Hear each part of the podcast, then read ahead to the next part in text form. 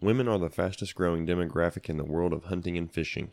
Generally speaking, they offer a fresh perspective on our place as hunters on this planet that God gifted us with, and through their increased participation in the sport, have rightfully earned a place of respect amongst all hunters. This is why I wanted to have Amy Hall on today's episode of the Rise Kill Eat podcast. I first met Amy through the Digital Campfire hosted by Colin Cottrell and have since met on a nearly weekly basis. Amy's story went viral just last season as she quickly became the topic of conversation on a global level when she photographed an albino deer in her home woods in Tennessee. Since then, she has used this experience as an opportunity to advocate on behalf of women in the hunting industry, and she has used it as a means for creating conversations around what hunting means to her. Thank you guys for joining me today for another episode of the Rise Kill Eat podcast. My name is Tyler Pruitt.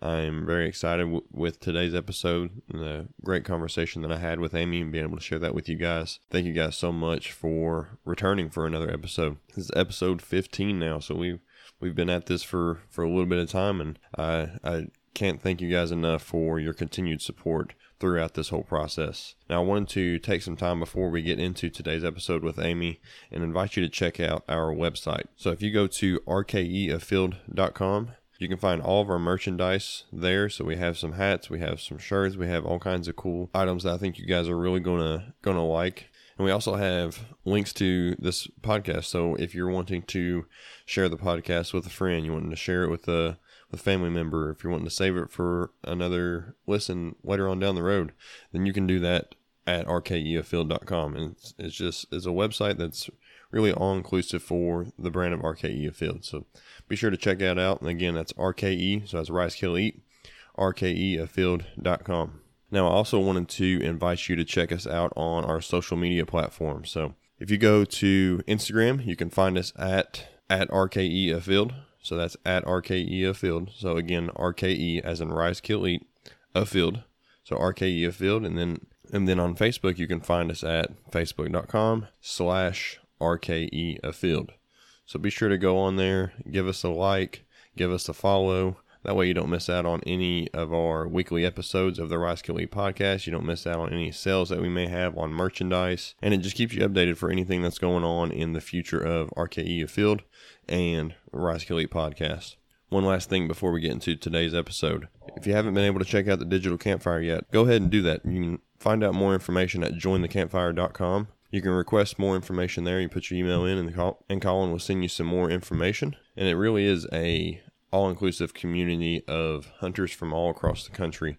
That's actually how Amy and I we first connected was through the digital campfire. And there's so many other people that from all over the place that really offer some great conversations, really offer some great tips, some advice, all that kind of thing. And if you are wanting to join the digital campfire, you can use promo code RKE to use promo code RKE, and that'll help out this podcast. So thank you guys so much. And one thing I almost forgot to mention is that as part of your membership to the Digital Campfire, you will be automatically entered into some pretty awesome giveaways that Colin is putting together. So he has some giveaways where he's giving away hunts, he's giving away bows, he's giving away all kinds of merchandise, all kinds of products from different people in the hunting industry. I mean, there's, there's the the list just goes on and on. It really is it a great opportunity for any hunter of any skill level to get into a community where they can be involved with people who are interested in the same things that they're in, interested in. And of course, that's going to be hunting and, and getting out and appreciating the outdoors. So go ahead and request some more information at jointhecampfire.com for the digital campfire.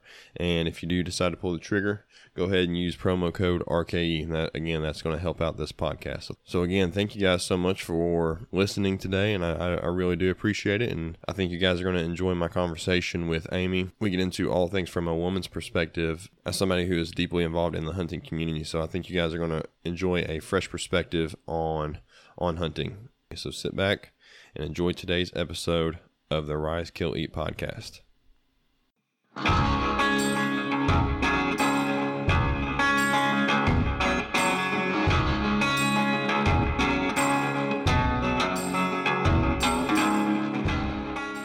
I'm glad you were able to take some time and talk with me today.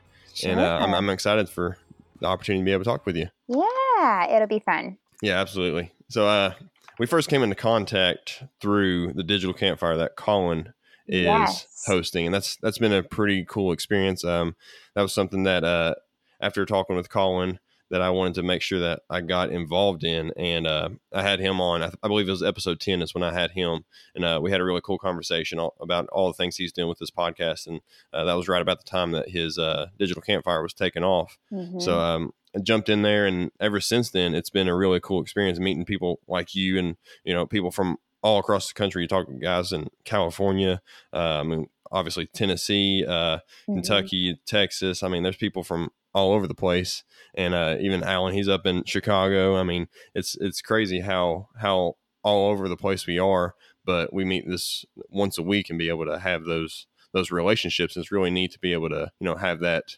have that kind of sense of community with people from all over the nation. I I've really enjoyed it. I um when I got Erica to join in, I was like, "Hey, you need to come join me." because right now I'm the only girl and it's okay and it's been great and all the guys are very respectful and everything like that, but we need some women in there because we do add I think a little bit of an extra in there, but I I have learned so much from you guys in there too just listening. So, it's been I've really enjoyed it. I keep talking to people about it. Yeah, that, that's that's good because I mean I, I've been trying to share it as much as I can just in this little platform that I have, and it's just because of that awesome sense of community Yeah. that it has. And you guys, uh, you and Erica being the only two females in there as of right now, you guys, uh, you guys kind of offer a little bit of a of a balance, and that's really a big part of the reason why I wanted to have you on uh, the Rise Kill Eat podcast today is just because I wanted to kind of get your your perspective as a female and Yeah. as a hunter, as somebody who hunts and somebody who gets out and you know is very knowledgeable and very interested in in learning more about hunting, just like all of us are. I Yeah. wanted to kind of gain your your perspective on that. And- and I want to star. I want I want to point that out as a new hunter. I'm still learning and we all are still learning, but it's I still feel like I have more questions than answers at this point in time. Absolutely. The whole idea of, you know, being a student, I feel like that's something that at least I me personally, I hope I never lose that idea of wanting to be a student. Like I always want to be not just necessarily in hunting, just in life in general, like being a student of my wife, being a student in marriage, being a student of my Yeah. kids, being a student in, you know, my profession. I'm, I'm a, I'm a teacher full time right now. So Okay. uh, of course I always have to, you know, learn new things with that. But then of course being a hunter as well, the whole idea of being being a student is something that uh, really resonates with me. I think it's important for us as hunters to to keep learning. Yeah, 100%. Things are always changing. Things are always somebody else is always doing something different that could be that could work out really great for us. So it it's always I always have my ears on. I- that's all what I tell my kids. Always have your ears on. Always listen before you speak. Like just make sure you're hearing people and listening because you might miss something and I don't want to miss anything. Exactly. Yeah. You, there's always there's always something to be learned. It could be something like you could see somebody do something that fails, and you can mm-hmm. learn that way. It's like I don't want to do that because you know it didn't work out for them, so it's probably not going to work out for me. So exactly. yeah, there's always ways that we can we can learn from each other, and that's something that the the digital campfire has. We've all been very honest. We've all been very open with each other about you know things that have worked for us in Yeah. the woods and things that haven't worked for us in the woods. Yeah, it's it's been pretty pretty cool experience. So I'm, I'm glad we were able to get connected there. I'm glad to have you on today, and I appreciate you taking a little bit of time on your Thursday evening to to talk with me a little bit.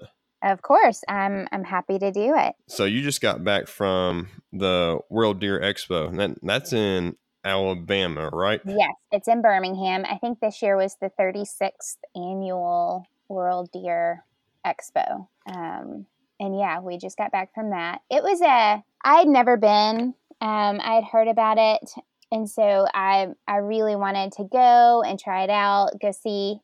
Honestly, my main objective was to kind of rub elbows with people and and see people that I'd been talking to online, but also honestly to go and try on some camo and see if it fit.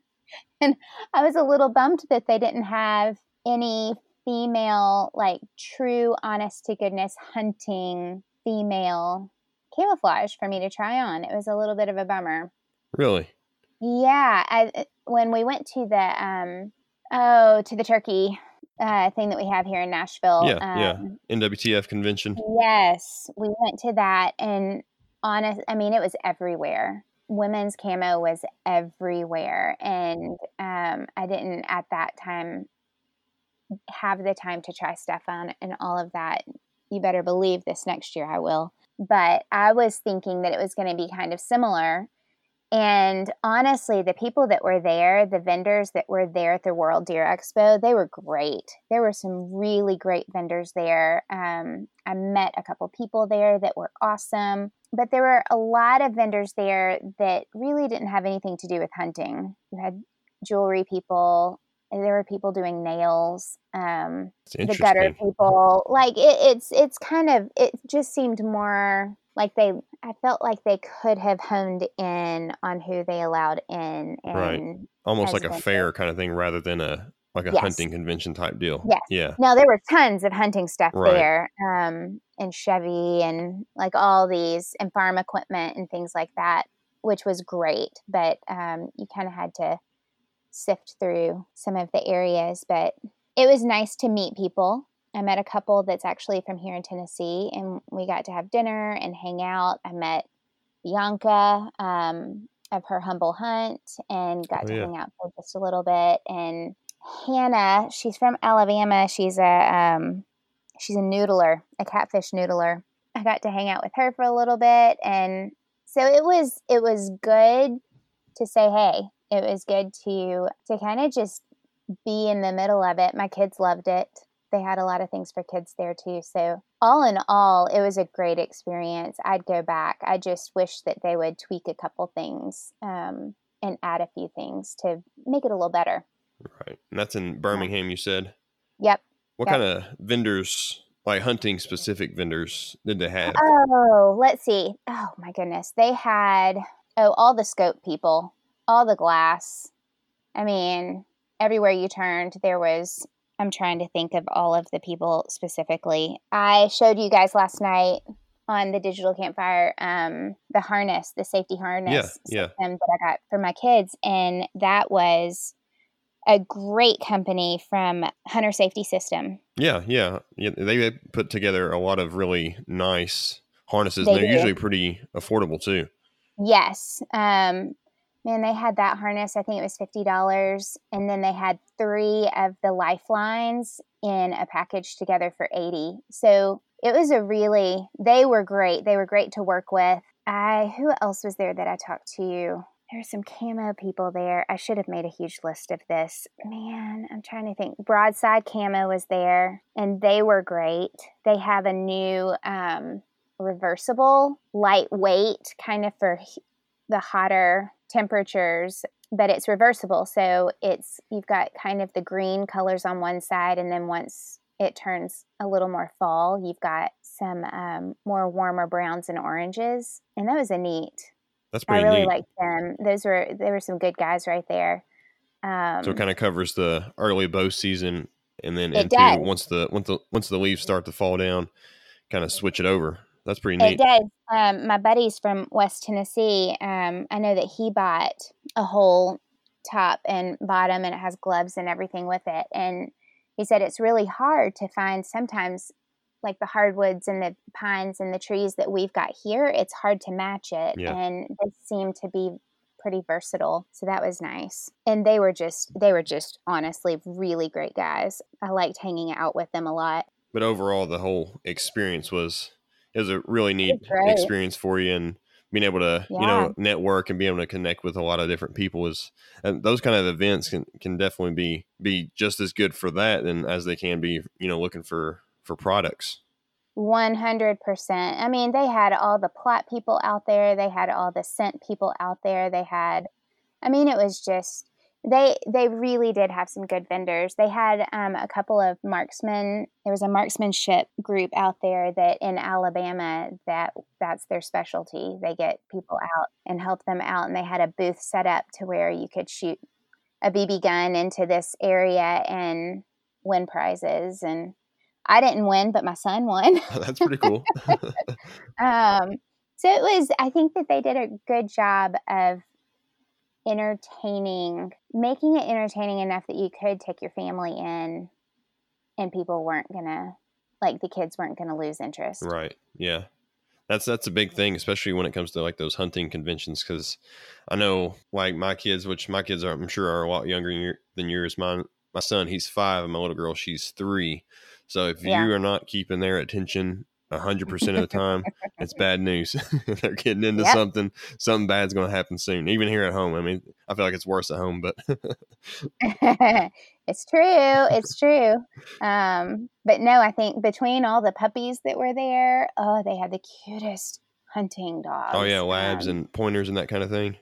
Yes, and and so in between all of them, it was it was a good time. It was a really good time.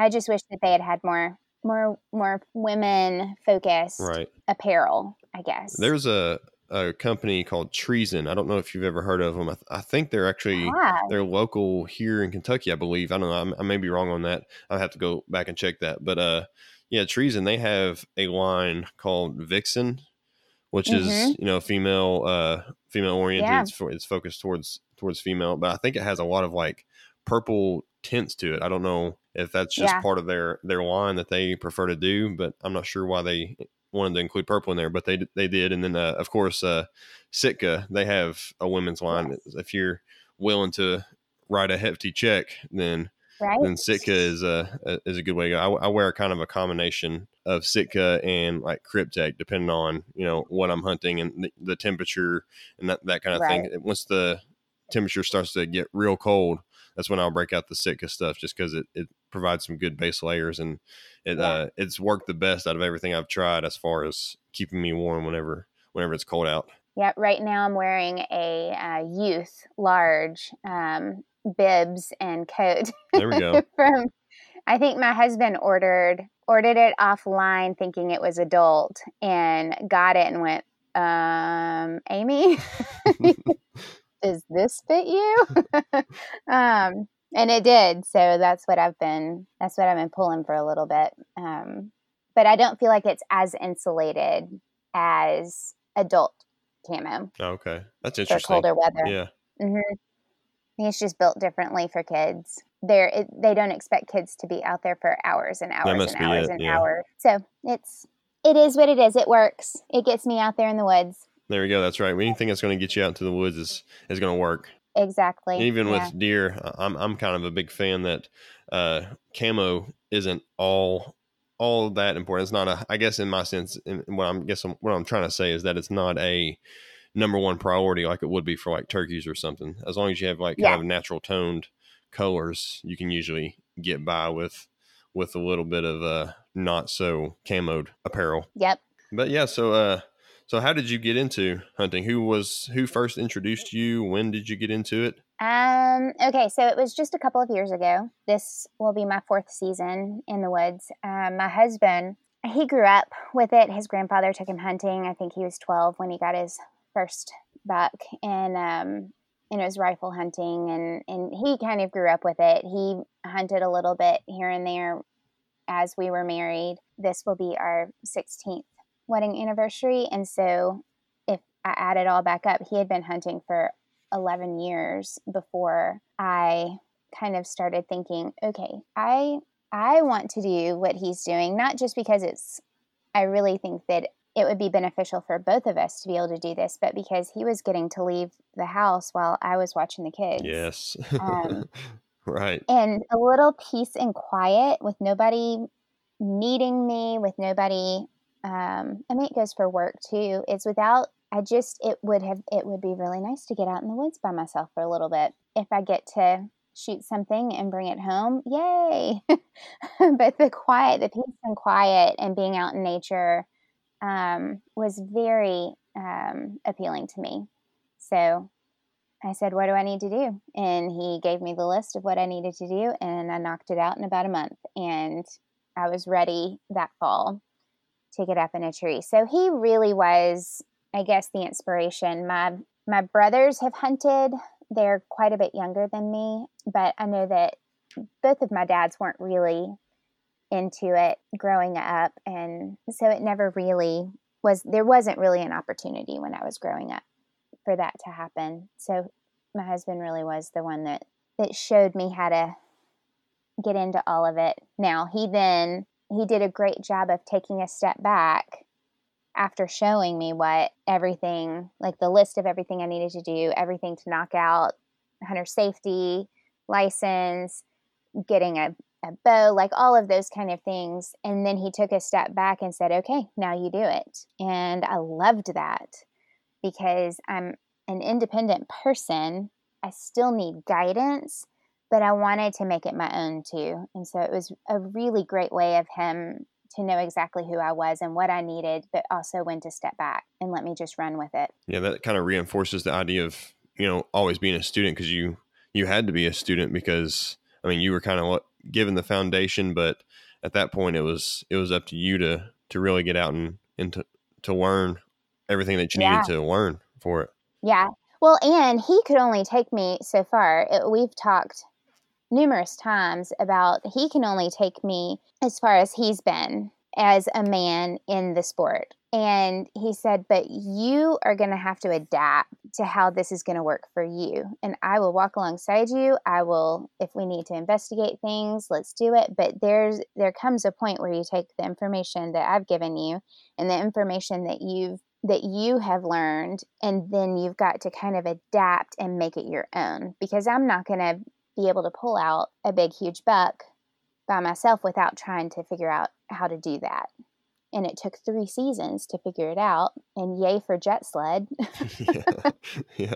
I mean, I've sent them so many thank you, thank you, thank you um, for Jet Sled because they that gave me independence in the woods, and that is a feeling that um, for a five two shorty out in the woods that these deer weigh more than me, pulling it out was impossible by myself. And so for them to be able to make a product that I can take it out and now I can not only drag a deer out, but I can get it up on the back of my car and and do everything myself. That's awesome. And you just gotta have a have a sharp blade and you're you're good to go, right? I'm good to go. Awesome. I'm good to go. Yeah. So it was but it's trial and error.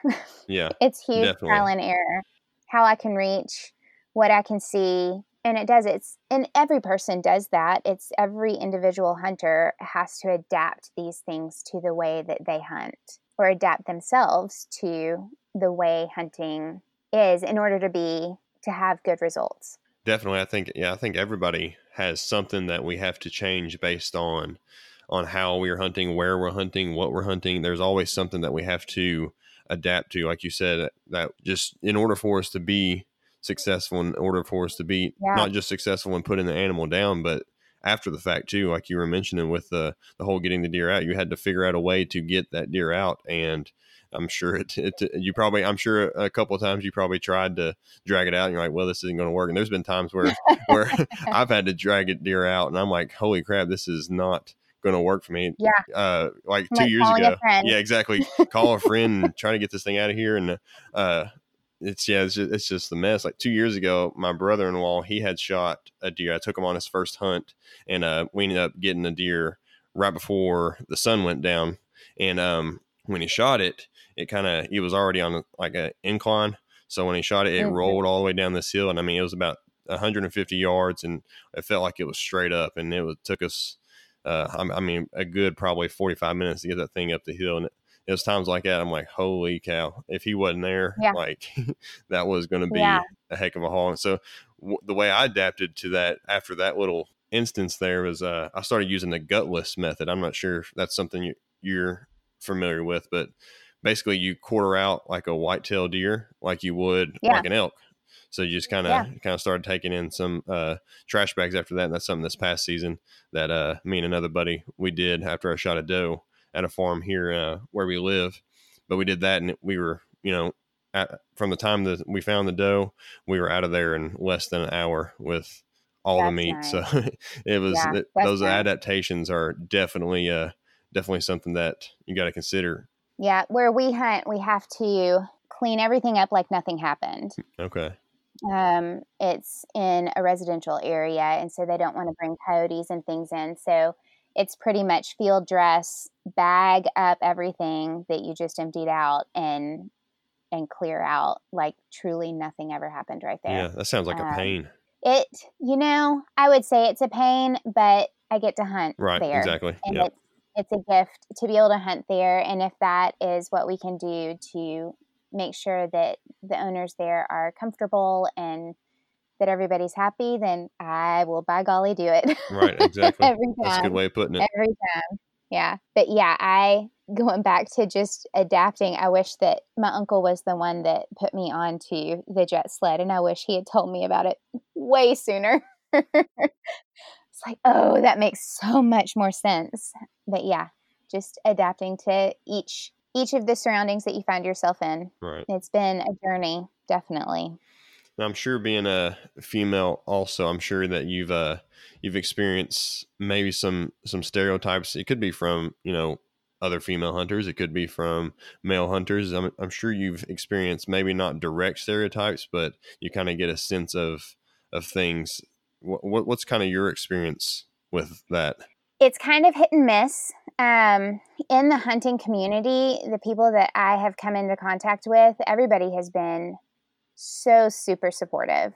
And I have appreciated everybody listening to questions I've had, no matter how dumb they are. As a teacher, you know, there's no such thing as a stupid question. Exactly, But yep. sometimes it can feel that way when you're asking it as a newbie. And so I've never in the hunting community been treated that way. Um, outside of the hunting community, all of all of my girlfriends here, they are super supportive. They might not necessarily eat venison or ever want to go hunting or want to talk about it, but they're super supportive of what I do. I there was an article that came out in Fox News about the albino buck that I saw and the comments, which you know we shouldn't really pay attention much to comments on things, but um, the comments were kind of hit or miss. In Tennessee, you can't shoot an albino, and so a lot of people were. It was either, well, why didn't you shoot it from hunters? I would have shot that. She missed her opportunity. Or from non-hunters, I can't believe you have told the world about this. Somebody's going to come poach it. Down to some women who outright called me some pretty horrible things. And it wasn't the men, it was the women. The other stereotype was the articles that were written. I mean, it went worldwide, it was all over um, different articles, different stories, things like that. But the other side of it was if the article's title was Hunter and then went on with the title, people wouldn't necessarily read the article to see that it was a woman. And so it was automatically assumed that it was a man. And not that it offended me that they thought I was a man, but it just made me wonder, you know, in this age, sometimes it still does feel like a male dominated sport. And it kind of still is. Even though the numbers of women coming in are increasing, it still is. And so that stereotype of, well, if it was a hunter, it was a man, is was still there. It was still prevalent in the responses. So it's I've gotten a little bit of everything, but mostly support, especially from the hunting community. How long ago was that article ran? Um, that article ran a little bit after Thanksgiving last year. That was through Fox News, you said. Mm hmm Fox News. It started in Nashville, and we had to have I had to have a discussion with a couple of the news agencies because they didn't ask permission to run it, and they didn't list me as being the photographer or anything like that. So we had to fix a couple things here locally. But then the Big Daddy Fox News called and did a whole interview on the whole thing, and Reuters did, and like there were a couple of other people that called and did interviews, but all of a sudden it was just everywhere. So if you Google Amy Henderson Hall, albino buck, you'll get like 10 or 15 Google pages of articles. So it was a little crazy there for a bit. I'm glad it kind of died down a little bit. Right. yeah, definitely. I'm sure that was uh especially, you know, that time of year you're wanting to focus on hunting, not necessarily on, on all that kind of stuff. Hunting and family. Right. Yeah, not it was fun. It was exciting and and since then it has been a good foothold in doors to be able to open up conversations to women in hunting or into NASP being archery in schools and and all sorts of other things. So it's been a great way to get on and talk to people like you. Exactly. Yeah. I mean, that's a crazy experience and I'm sure like like kind of like what you just said that there were things about it that were pretty neat and there th- there are definitely things that have come out of it that uh that have been positive, but I'm sure in the midst of it, it was uh, especially whenever Fox News is calling wanting to interview. I'm sure. I'm sure. Yeah, I'm sure it's exciting. I'm sure it's a little little crazy going on at, Mhm. at that time of year. Yeah. Yeah. So uh, in Tennessee, you can't shoot albino, right? no, you can shoot a piebald. Okay, I was going to ask you, what about a piebald? totally legal to shoot a piebald. You just can't shoot albino. Yeah, Yeah. you, you know, thinking about it, and thinking about me and being potentially in that scenario, you know, uh, because it's extremely rare, but that's obviously something that I feel like a lot of people think about. I just don't know. I don't know. I, I feel like it'd be pretty difficult for me to even shoot an albino, just because Yeah. of the the rarity in the sight, and it would be. I don't know. I feel like I would not necessarily freeze up, but I just wouldn't want to to act on it. I don't. I don't know. It's it's just sitting here thinking about it. That's that's kind of what my first reaction is, but that's an interesting situation. hmm It was, you know, when he came up, he it, it surprised me. I didn't know what I was looking at there at first, but when he came up, it was the question of, okay, first of all, I know it's illegal. We, I think, hunter safety courses. We were talking about it in t- the Tennessee hunter safety course, but um, for some reason, I knew it was illegal. But at the time, the longer he hung out with me, I think the more I noticed some of the things that I don't know, he couldn't see well, he couldn't hear well. I could make noise and it didn't startle him. He was right below me, so he couldn't smell me. He couldn't. It was just one of those. I don't know. It's like shooting somebody in the back. He had a lot of things going on that he was old enough that I was pretty proud that he had made it this long. Right. Because other people wouldn't be it- wouldn't have those same kind of uh, feelings towards him. No, no, or just predator wise that he had made it that long. And so I don't know. I've got a little bit of Native American in my family history, and they believe that that animal is a spirit animal. And I don't know. I don't think, um, I've said over and over again, I probably wouldn't have shot him if it had been legal. It was a great experience to sit through for about 30 minutes and and just enjoy the fact that that might never happen again and I'm pretty lucky to sit here and record it and be able to show it to my kids and say this was something that happened in my lifetime. It was pretty neat. That is a pretty cool experience. It's that's awesome. And like you said, it's something that you could definitely show your kids, and I'm sure you could use that as a way to introduce your kids. I mean, you mentioned getting archery into schools and that kind of thing, being involved in that kind of stuff. But how have you been able to take your experiences in the woods as mom and be able to apply that to your kids? Um, we have actually the kids have we've always been outdoorsy. We've always been hiking, camping, that kind of thing. My husband's a wildlife biologist, so the kids are constantly learning, which has been fun. Um, at the same time, it has been in the last four years fun for my daughter to kind of see, oh, mom can do this too. Or my son watching and seeing women can do this too and respecting that.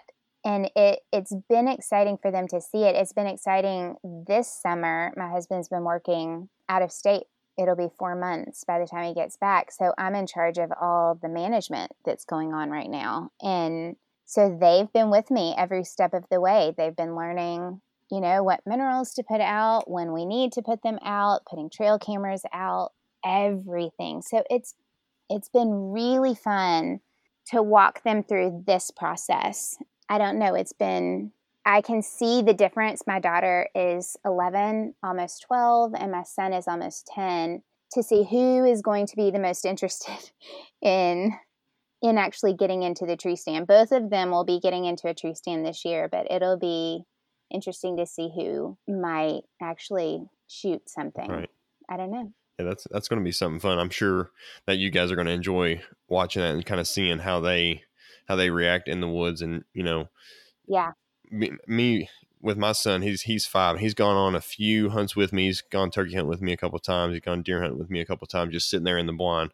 He's never been behind the gun or anything yet, not quite yet, but he yeah. will be soon. But uh, and just the seeing it the way that he absorbs everything around him, it's just so really, it's so cool to watch.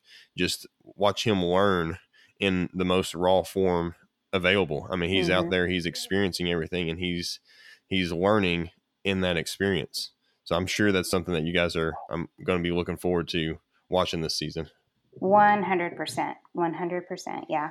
And I'm sure uh, with them, you know, helping out with everything, the just the idea of them taking ownership of a piece of land is something that is refreshing. That's something I talked about with uh, Jack Carr. He was on my last episode. He's a retired Navy SEAL and author turned now, but um, uh, he was talking about the idea of his kids taking ownership of land and just watching them, I guess, become students of that land.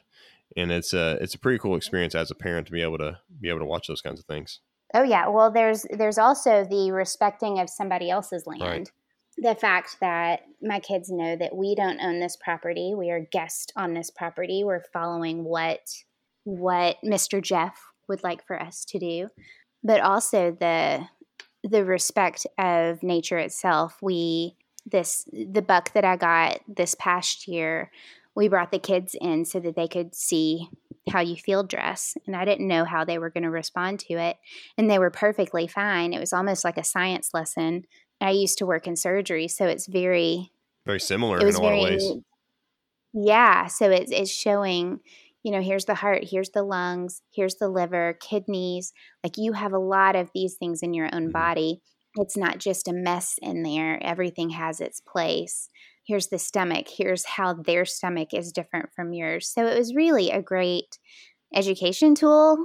And at the same time, kind of taking the what could be gross in their minds and taking it down to almost a scientific level. And they did great with it definitely, and that's something that I'm, I'm a middle school science teacher, so I, I deal with that same very that. similar age group. Um, yours a little bit younger, but for the most part, they they kind of react to those things in very very similar ways. And I've actually taken yeah. in some uh some dried deer skulls that I've cleaned and that kind of thing, taking those in and show them and stuff. And initially, especially a lot of them, I say probably I don't know, maybe not a lot, but maybe about half of them, they're a little weirded out at first because you're like you're holding this thing, this skull, this mm-hmm. piece of bone mm-hmm. in your hand that once was living, and they they yeah. kind of you can kind of see them react to that. And but once you apply the science to it, and once you say like show mm-hmm. them where everything is, where the nerves run, blood vessels, all that kind of stuff, it becomes a, a learning experience for them. Kind of like what you mentioned. Yeah, yeah. Well, and and hey, how can you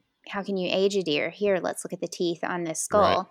Right. Like it's been really neat to walk walk through it with them. They've they've shown more interest in it when I don't know. I think that we can dumb things down for kids way too much, and I think that we don't give them enough credit. So, actually talking to them at a level that might seem above what they can handle brings more interest into it. And so, being honest with them about, you know, the life and death, the life cycles of animals and conservation, and how can we help our our deer community, you know, keeping things the way that it needs to be, we've been very honest with our kids about all of that and not sugarcoating it, not treating it like something that needs to be treated with gloves on, but just being very honest about it. And I think that they've appreciated that. I think that they get maybe a little bit more, I don't know, it's not this hyped up thing, but it's not, it's just something that's normal in our household. And I, I've kind of enjoyed that. Yeah, it's definitely uh, definitely great that you guys are doing that. That's something that we've done a little bit as well. My son, he's been there right beside me as I'm as I'm gutting a deer, as I'm cleaning it out, and as I'm cutting yeah. it up. And he'll uh he'll come into the house after we're done and grab his little stuffed deer, his little plush deer that he has, and start doing the same thing with the, like a little toy screwdriver or something. so it's it. pretty yeah, it's pretty neat to be able to see that that kind kind of learning. Yeah, yeah. So as a mom, as a mom, kind of uh, walking them through it. I mean, we're doing it together, my husband and I. But this summer has been has been a whole lot of fun walking alongside of them with it. Yeah, I'm sure it's been a good experience for you to to learn as well. I mean, because you've kind of got yes. a uh, you've got to learn it first, and then in order to be able to to show them and to be able to put it in ways that that they are able to receive it. What you're supposed to learn it, do it, teach it. Exactly. Yeah. Exactly. That has been that has definitely been my course of learning. yeah. Absolutely. Now you've also uh, something I've been kind of keeping track of you on on Instagram is your your ability to do some gardening, which is pretty interesting. Yes. That's something that uh, I've tried to do and I've failed miserably at it a couple of times. And so, how who got you into gardening? Is that something that you picked up on your own? Is that something that you got from a family member? Is it just something that's like like you said, trial and error? Or uh-huh. how'd you get into so that? I'm going to preface I'm going to preface this that my hashtag that I use on all of my gardening pictures is the adventures of a black thumb gardener. I kill everything. um, it is actually a joke in the house. If you want the plant to live, then my husband needs to take care of it. So this year kind of was the first year that I said, you know, I've tried little things here and there and they just die. And so this year I said, I'm going to do this. My grandfather had the most amazing garden all the way up his hill. We ate. We ate like kings and queens from okra to tomatoes to strawberries to corn, green beans. I mean, everything. He would he would put them in jars. We'd have them all year round. And I have always wanted to do something like that. So this year I put and above the ground here here in south of Nashville, we're all on limestone.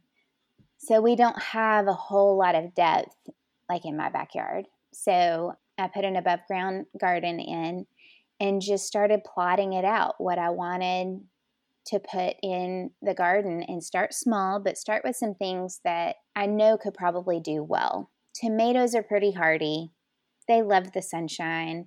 And so I knew I wanted to start with tomatoes, um, some cucumbers. My daughter loves cucumbers and herbs. And so I thought, okay, let's just start small this year. And maybe I won't kill everything. and it actually has been amazing. It has been, everything's done, not everything. We've, I, I killed the lavender. It did die, it did not make it. But I've heard lavender can be a little picky on what it needs, but the tomatoes are looking great right now. The cucumbers are out of this world, and we just had our first experience in canning pickles, and they turned out good. Not great, but good for a first start. I don't know. So this is kind of I'm I'm a newbie to the gardening. I have a heart for it. I just want it to work so well. And so far this year it's it's gone pretty good. Yeah, that's gardening and is something that I've I've tried a couple times. We're able to get a little bit out of the out of the times that I've I've tried it, but yeah, I think I had some very similar experiences to some of yours early on. Is that it just ended up dying or it got ate up by mm-hmm. bugs and worms and everything. They got ended yeah. up eating more of it than I did, and uh, but the, just the whole idea of being able to you know grow something and be a part of something and you know have mm-hmm. it grow from the ground that you're caring for it's just it's just something really neat about that whole the whole process yeah i would compare it to hunting like there's a whole lot of pride in it there's a whole lot of confidence in knowing where it's coming from um, i did a whole lot of research on which plants do better next to other plants um, some plants really don't like to be next to certain plants. And so learning that beforehand and kind of plotting it out and not just putting it in the ground willy-nilly. I know that a lot of a lot of things don't like marigolds, so I put marigolds all in my garden trying to keep things away. I know that ladybugs love to eat things that attack your uh, your vegetables like aphids, and so when my ladybugs showed up and I didn't buy them. I was thinking about buying some, but when they showed up, I went, Yay, they're here. So I did a lot of research on trying to figure out, you know, dill likes to be beside cucumbers, but cucumbers don't necessarily like to be next to tomatoes. You put your peppers next to your tomatoes, and lemon balm is really great because it will um, detract some kinds of bugs. And so it it was really neat kind of investigating. I love learning about things. And so I loved learning about some of the do's and don'ts in gardening. That's really interesting. Is it just a matter of I guess the biochemistry that's going on with the mm-hmm. with the mm-hmm. plants that's that's involved. Yep. That's that's really. Neat. I would have never yep. have considered something like that. That you know they they want to grow next to certain things or they don't want to grow next to other things. That's that's really neat. Yeah, the and the smells and the colors and the the way that it detracts things. Um, I did end up putting a chicken wire around just to keep neighborhood cats out, but cats evidently don't like marigolds either, so they tend to stay away from those kind of things. The only problem that I ended up having, we've got some blackberries, some thornless blackberry bushes, and keeping the birds out of my blackberries has yeah. been a little bit difficult. Next year, I'll have a better plan for that. So it's been fun. The kids have really enjoyed it. That's awesome. That's uh, that's something that my uh, people that I know of who've tried to do blackberries that they've tried mm-hmm. to uh, or they'll they'll when they start to grow they'll have to get them real fast because if you leave them out there for any amount of time those birds are going to come in and, and sweep them up they'll be gone before you even get a chance steal them before you can have them for breakfast it is crazy yeah that's really neat though so what kind of things are you mm-hmm. doing right now to kind of get prepared for hunting season i know you uh, just talking to you in a little bit of the digital campfire you're dealing with a little bit of a shoulder injury is that right yes I am. I am. I've I back in it was late April. I was upping the poundage on my bow and shooting, and I've got very loose joints. We're in the middle of trying to figure out why. There could be a reason why, there might not be, but I've got very loose joints. And so when I get mid draw, my shoulder will pop out of socket. And so then by the time I get to full draw, I ha- I kind of shove it back into socket and everything's okay. When I upped the poundage the last time, upped it to about 45, and I was excited about it and it was doing great and everything was okay. And then I drew back one time and my shoulder popped out, but it popped out a little further than it normally does. And when it popped back in, it pinched a couple of nerves and it ended up I had a few micro tears in some tendons and muscles, and it shot all of my progress to pot. It was, I was so frustrated. Um, I couldn't pull back on anything. I couldn't raise it over my shoulder. It was just a, they called it a partial dislocation. And they said, it's going to be a while. You're going to have to be patient. And my chiropractor did a great job. We used dry needling yeah. and and all of that like they did a great job and i've just been cleared in the past couple of weeks to get started back at a very low poundage. I'm working with with a guy out is it utah? Is it dr preston? We talked about him a little bit last yes, night yeah i connected with him last night actually night. afterwards after he's our talk. amazing.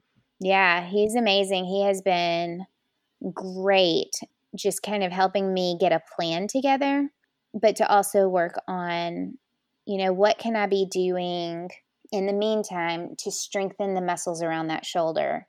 Um, because he's in physical therapy, he is an art, he does do archery um, and bow hunting and that kind of thing. So he knows exactly what my goals are, and he knows what what my point. Like I would love to be bow hunting with a compound bow this fall that's right. not going to happen, and that's okay. He's reminding me, you know, this what's more important is that we get you bow hunting next year. Like, let's focus. let's focus on long term. Let's focus on, you know, what are some of the exercises that I can be doing using small weights, using my own body, slowly getting back into push ups and things like that because I've got to strengthen the muscles around my shoulder to support those tendons and keep that shoulder locked in place so that it's not popping in and out and possibly hurting it in the next season. So he's with um, Mountain Physio. And it's just, he's been great to be able to work with, even though he's clear cross on the other side of the country. He can diagnose me quickly and get me get me working toward a goal. Other than that, it's it's been minerals and trail cameras and we've had to clear some trees this year because of we had some tornadoes come through and just typical maintenance of property Yeah, those shoulders they can be uh they can be tricky. They have such a wide range of motion that they Yes. it kind of leaves them vulnerable and leaves them exposed to all kinds of different things. I was actually in before I got into teaching, I was in uh, sports medicine for about four years, Yeah. and uh, I, a lot of shoulders. I saw a lot of Shoulders with knees. bas- yeah, shoulders and knees especially. yeah. But yeah, both of them take a ton of time to re- to recover too, depending on what Mhm. actually is going on with them. Just because there's so many different uh, stabilizers going on with each of those Mhm. those joints, and um,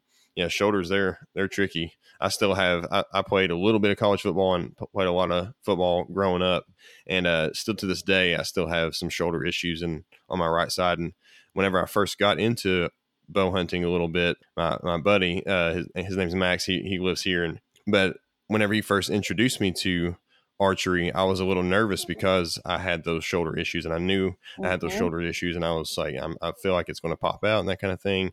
And it took quite a bit of not just mental awareness and mental preparation, Mm-hmm. but also quite a bit of physical preparation, just because Yeah. like I knew that it wasn't where I wanted it to be as far as my shoulder strength goes, and it just took a matter of just getting out there and just just practicing. Which my my situation's a little bit different than yours because mine's uh just uh, I think mine's not necessarily an, an acute type of injury where I had those the uh, like tears like you did. I think mine was just like Mhm. a general instability. But yeah, there was a Yeah. lot of it that uh that especially with with bow hunting that it kind of makes you a little nervous pulling back on a on a bow. yeah it's it, i love that he is that he specializes in the same thing that i'm like he knows the exact exercises that i can be doing to strengthen those parts of my shoulder that need help the most. And i wouldn't normally know that. I'd be like okay i need to do you know push-ups. I need to do use my weights and be lifting and all of that. And he's like okay slow slow slow slow slow. It's twofold. You do need to be pulling back on your bow. We need to lower the poundage and you need to up it slowly, not over a couple of weeks, but over a couple of months. And you need to be stabilizing that shoulder. And so it's twofold it's practice, practice, practice, muscle memory, and strengthen. So, I mean, it's, it's, whether you have an injury or not, you need to be protecting that shoulder. Right. It, it takes time. It takes takes practice. Right. Well, yeah, like you said, even if you don't have a shoulder injury, you don't want to end up with one because you're you're trying to you're trying to do something that your body doesn't necessarily want you to do or isn't Yeah. quite prepared to do. So, it, it- yeah, it definitely takes practice. It definitely takes time, and definitely takes a, a certain matter of discipline to to pursue to any form of archery and any form of shooting that kind of thing. you know we uh, coaching kids in NASP i, I coach fourth and fifth graders and it has been you know it starts in the schools at fourth grade so mainly what we are doing is building that foundation um, with fourth and fifth graders. It's it's rules it's it's safety it's all of your baseline everything. It's going over those steps of from the moment you have the bow in your hand to releasing it. And there are 11 steps. And so I am constantly reminding myself, you know, follow these 11 steps because a lot of it has to do with stabilizing your back and your shoulder. And they don't know that. They just know that that's part of the 11 steps. But to me, as I'm looking through it, I'm seeing that those steps are in place, A, for safety, but also for their well being, uh, for their physical well being. If you do it correctly, if you follow those steps, then you should be able to save that shoulder. So I'm having to remind myself the same thing. right. The idea is to uh, get into it for the purpose of longevity, not not Yes. necessarily right. Right. You know, not necessarily uh, right then and right there, but the Mhm. longevity, the duration of the of the accomplishment. exactly right. Uh, yeah. Don't rush it. Don't That's right. it. That's right. You want to rush it. I want it to be fine right now. So going back a little bit to your gardening, do you have any um, any new dishes like wild game dishes that you're wanting to try like a little to combine some of your gardening products? I guess would be the word to use with you know the meat that you're planning on acquiring this fall. You got to have anything You know, new? we, I, I stick with our same, like I, I stick with the same things that we get from, you know, our tenderloins, our back straps, our like all of that steaks and ground. But having some of the herbs that we've got right now growing between the rosemary, purple basil, green basil, it kind of opens up to a lot more Italian dishes with some of those basils. The rosemary, man, rosemary grilled with anything is amazing. Oh, yeah. And so it'll be I'm looking forward to this fall. We've got meat right now, so I'm able to I'm able to use that meat as as we've got fresh herbs. We had venison the other night, and I like to wrap bacon around kind of making a kebab out of the tenderloins and then putting it on skewers. And so wrapping it up and putting the that rosemary in between each, like the bacon and the and the venison and then grilling it. It's Oh yeah. It's that sounds pretty good. tasty. It's pretty tasty. But for the most part, I love, I've got a marinade that I love to use on my venison. It is very simple. It's pretty much white vinegar, honey, garlic. I use liquid aminos instead of soy sauce. But um, brown sugar, of course, because brown sugar makes everything better. And that's pretty much it. And it's kind of just, it's, I measured it out one time and I've got it listed, but pretty much what I do is just throwing it together per taste and trying to get it right. But it it makes for a sweet kind of salty, like the perfect mixture of sweet and salty. Um, it's my go-to recipe for introducing people to venison. Most people love bacon.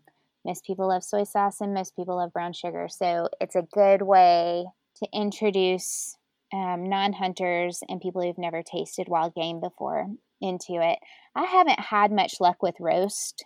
I'd like to attempt it again. The past couple times that I've attempted it, it has dried out just because venison's so lean. I have a great uh, meatloaf recipe that my kids can pretty much eat the whole loaf in one evening. and um, so we've, I don't know, we've been we've been pretty creative with everything. But then we have some of the stables we'll do with our ground. We'll do lasagna and use uh, zucchini that we've grown as the noodles instead, just to kind of create a more healthier option. We're dairy free in our home for my son, and so we use some of the. It's funny, I buy a lot of vegan stuff for not being a vegan. you got to balance it out. I got to balance it out. Um, and so it's it's we do kind of the normal stuff. We'll still do lasagna, spaghetti, taco night is a favorite here. Um, but my favorite is still getting those steaks and tenderloins on the grill, on the Traeger, on whatever we've got, and and cooking them and enjoying them. It's always a good night when venison's being cooked. That's right. It's hard to hard to beat a good good piece of venison, no matter what it is. It could be backstrapping, it could be steak, it could be mm-hmm. just about anything. Whenever you have that deer on the grill, there's just a certain yeah. there's a certain feeling that you get compared to you know buying a steak at the store. I mean, it's just oh, yeah. because uh, it's like you were part of that process, and you were the reason that it's now there and being able to feed your family. It's it's a it's a awesome experience and awesome feeling to be able to be able to share that, especially with with friends and family. Yes, and the convenience of it. Yeah. During the rest of the year, just having it whenever we need it. It's in the freezer. Exactly. Yeah. Exactly. Yeah. And it's not it's not the chili kind of year. It really is the grilling kind of year right now. But we can't pass up a good venison chili or a or venison stew. Like it's a good. I don't know. St. Patrick's Day comes around and you add a good beer in that stew, and it's delicious. Well, as we are kind of kind of winding down here, uh, there's always one question that I like to ask at the end of the show, yeah. and um, so I'm gonna go ahead and I'll go ahead and give it to you. And I've had some pretty good answers here, so I, I don't want to put any pressure on you or anything. But oh no, but uh, okay. so, what does hunting mean to you? Hmm. I don't. Okay, hunting. What hunting means to me, I I think it's twofold. I think that there's a sense of pride. I'm the first woman in my family to hunt. Like in generations back, I'm the first woman in our family to hunt. And that is pretty awesome. So there's a lot of pride in that. It's kind of a, a coming into my own sort of thing. But there's also the independence and the knowing that that I can do it. Not that I've ever been told I can't do it, but in my mind, Like it's confidence in myself that I can do it. I think that's the first part of it. The second part of it is the excitement that I have to share it with my kids, to pass it on to my son and my daughter. I know my husband and I both feel that. So I think a lot of it has to come with not identity of who I am, but identity in something that I'm a part of, and then passing it on to the next generation. It really kind of encompasses all of that the community that we're a part of right now is also pretty a pretty great thing. I've enjoyed all of the people that I've met um, along the way. It's been pretty cool. Yeah, the hunting community in itself is just it's very unique and just the yeah just the acceptance of just the general acceptance of the of new members. I'm like like there's not there's not many activities, there's not many hobbies that where people who have been in it for years are so excited to have somebody new join and that's something that's yeah. definitely i feel like is unique to to hunting and unique to hunters in the in the hunting community yeah i mean the pride that i will have whether my kids pull a trigger or release the bow like what whatever comes from it just having my kids in a stand and watching them process through everything that i was just at four years ago and there's excitement in that. And I would feel that way for anybody else that I was walking alongside of. And like you said, you, there's there there may be a few communities out there that are like that, but it's hard it's hard to find yeah, them. Definitely. I thank you so much for for taking the, taking some time tonight to talk with me and being on the show. I, I really do appreciate it. Where can listeners where can they follow you? Where can they check you out? Um, I'm on Instagram, Amy Hall Hunter. You can find me there, and um, or you can you can Google Amy Henderson Hall albino buck, and you will find a whole lot there made too. you famous. um, made me famous. Made me famous. But no, come follow me on Instagram, and I'm always an open door on Instagram. I might not have all of the answers, but I can help you find the answers to any question. Um, or get you in contact with somebody that might have the answers to your questions. So I'm learning right alongside as everybody else, and that's an open door right there. There we go. Again, thank you so much for for being on tonight. I, I really do appreciate it. I think uh, I think we had a real good conversation here. I mean, you were the you're the first woman I've ever had on the podcast, so it's uh, definitely a, a, unique experience. so I think it you provided some good perspective on on a different different side of things.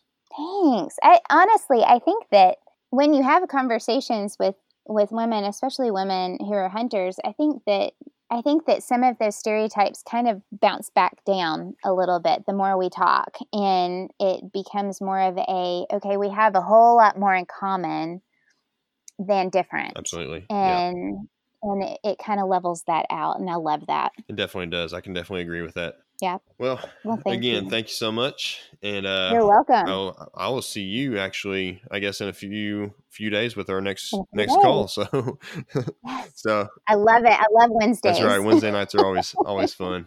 They really are. All righty. Well, thank you so much.